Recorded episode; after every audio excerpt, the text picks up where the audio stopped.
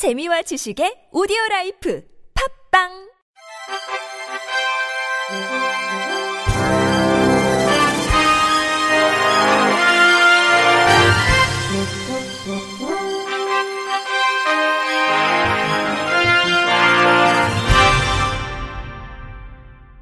청취자 여러분 안녕하십니까? 10월 15일 화요일 흰지팡이의 날에 보내드리는 KBIC 뉴스입니다. 장애인 차별금지 추진연대 등 6개 장애인 인권단체가 국회 법제사법위원회 여상규 위원장의 장애인 비하 발언을 규탄하고 인권위의 적극적인 시정 조치를 촉구했습니다. 앞서 여 위원장은 지난 7일 법사위의 검찰 국정감사에서 김종민 더불어민주당 의원에게 웃기고 앉아있네, 진짜 병신 같은 게라고 발언해 무리를 일으켰습니다. 이들 단체는 여 위 원장의 발언 중 병신이라는 욕설이 장애인 차별금지법상 모욕감을 주거나 비하를 유발하는 언어적 표현이나 행동에 대한 금지 조항에 의거해 장애인 차별 행위라는 입장입니다. 지난 11일 열린 기자회견에서 서울 장애인 차별철폐연대 문혜린 공동대표는 정치인의 장애인 차별 발언에 대한 인권위 진정이 오늘로 벌써 세 번째라며 선거철만 되면 가본 적도 없는 장애인 시설과 복지관으로 찾아가 한 표 찍어달라고 허리를 굽히면서 평소에는 장애인을 우습게 보고 있다고 목소리를 높였습니다. 차별금지법 제정연대 정혜실 공동대표는 정치인들이 특권의식으로 상대를 비하하고 무시하는 태도가 결국 장애인 비하로 이어지는 것이라며 진정서 제출이 하나의 형식으로 그치지 않고 즉각적인 권고가 내려지기를 기대한다고 말했습니다. 한편 이들 단체는 기자회견을 마친 뒤 인권상담 조정센터에 여상규 위원장을 대상으로 하는 진정서를 제출했습니다. 장애 등급제 폐지가 시행된 지 석 달이 지났지만 정작 장애인과 그 가족들은 체감이 없어 희망 고문이라는 분통을 터뜨렸습니다.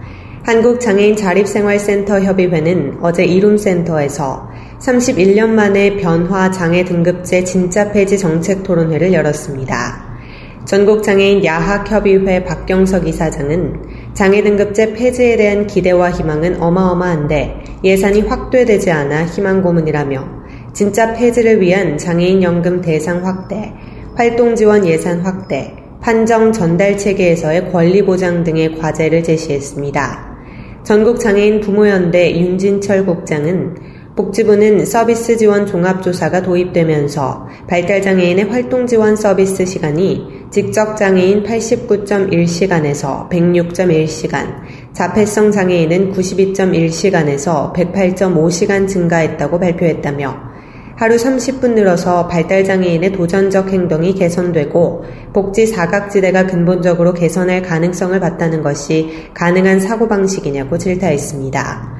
장애의 벽을 허무는 사람들 김철환 활동가는 현재 장애 등급제 폐지는 청각장애인에게는 억지로 끼워 맞춰진 옷이다.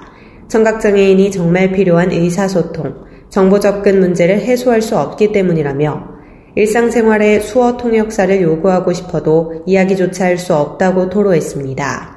이 같은 지적에 보건복지부 장애인 정책과 정순길 팀장은 제도적으로 구상했던 활동 지원 하루 최대 16.16시간에 대해서는 대상자가 없지만 현재 월 450시간으로 하루 15시간 받는 분들이 나타나고 있고 지원 시간에 대해서는 확실히 증가했다며 일정 부분 개선되고 있음을 강조했습니다. 제39회 전국장애인 체육대회가 오늘부터 19일까지 닷새 동안 서울특별시 일원에서 개막했습니다. 이번 대회는 전국 17개 시도 선수 6,025명 등 총 8,978명의 선수단이 30개 종목에 참가합니다. 지난 8일부터 카누, 트라이애슬론 등 종목의 사전 경기가 시작됐으며 지난 13일 정식 종목인 사이클에서 첫 금메달과 함께 한국 신기록 7개가 수립돼 풍성한 신기록 행진이 전망됩니다. 대회 기간 중 을지로에 위치한 하나금융그룹 1층 광장에서 대회 종합홍보관 KPC 하우스가 운영되고 88 서울 패럴림픽 기념 행사도 열립니다. 이 밖에도 작년 대회에 이어 22명의 해외 동포 선수단이 볼링, 수영, 역도, 필드 골프 종목에 참가합니다. 대한장애인체육회 이명호 회장은 이번 대회가 우리나라 장애인 체육의 발전사를 되돌아보고 장애인 스포츠가 널리 알려질 수 있는 계기가 되길 바란다고 전했습니다. 한편 오는 17일과 18일 개회식과 댄스 스포츠, 배드민턴, 태권도, 휠체어 럭비 등 일부 경기가 KBS ETV에서 녹화 방영됩니다. 서울시의 장애인 전환 서비스 지원 사업이 10년을 맞은 가운데 장애인 자립생활주택은 76개로 확대됐고 장애인 274명의 지역사회 정착을 지원한 것으로 나타났습니다. 서울시와 서울복지재단은 어제 오후 대한상공회의소 국제회의장에서 총 300명이 참석한 가운데 기념 행사를 가졌습니다. 이날 행사에서는 지난 10년 동안의 장애인 자립지원 사업 성과를 공유하고 주택 이용자를 비롯한 주택 운영 사업자, 코디네이터 등 장애인 자립 지원을 위해 노력하고 협력해온 시민과 기관 대표 등 14명에게 시장 표창장도 수여했습니다. 서울시는 장애인 자립생활주택에 그치지 않고 보다 질 좋은 지원주택도 올해 새롭게 도입했습니다. 이는 탈시설 희망장애인 외에도 재가 중증장애인들이 시설에 입소하지 않고 지역사회에서 계속 안정적으로 살 수 있도록 돕는 제도입니다. 박원순 서울시장은 거주시설 장애인이 지역사회로 나와서 자연스럽게 살기 위해서는 자립생활주택에서 제공하는 서비스뿐만 아니라 이들이 퇴거 후 지역사회에 제대로 정착하기 위한 지원과 협력이 절실하다며 공공의 역할은 물론 시민들의 공감과 참여도 중요하다.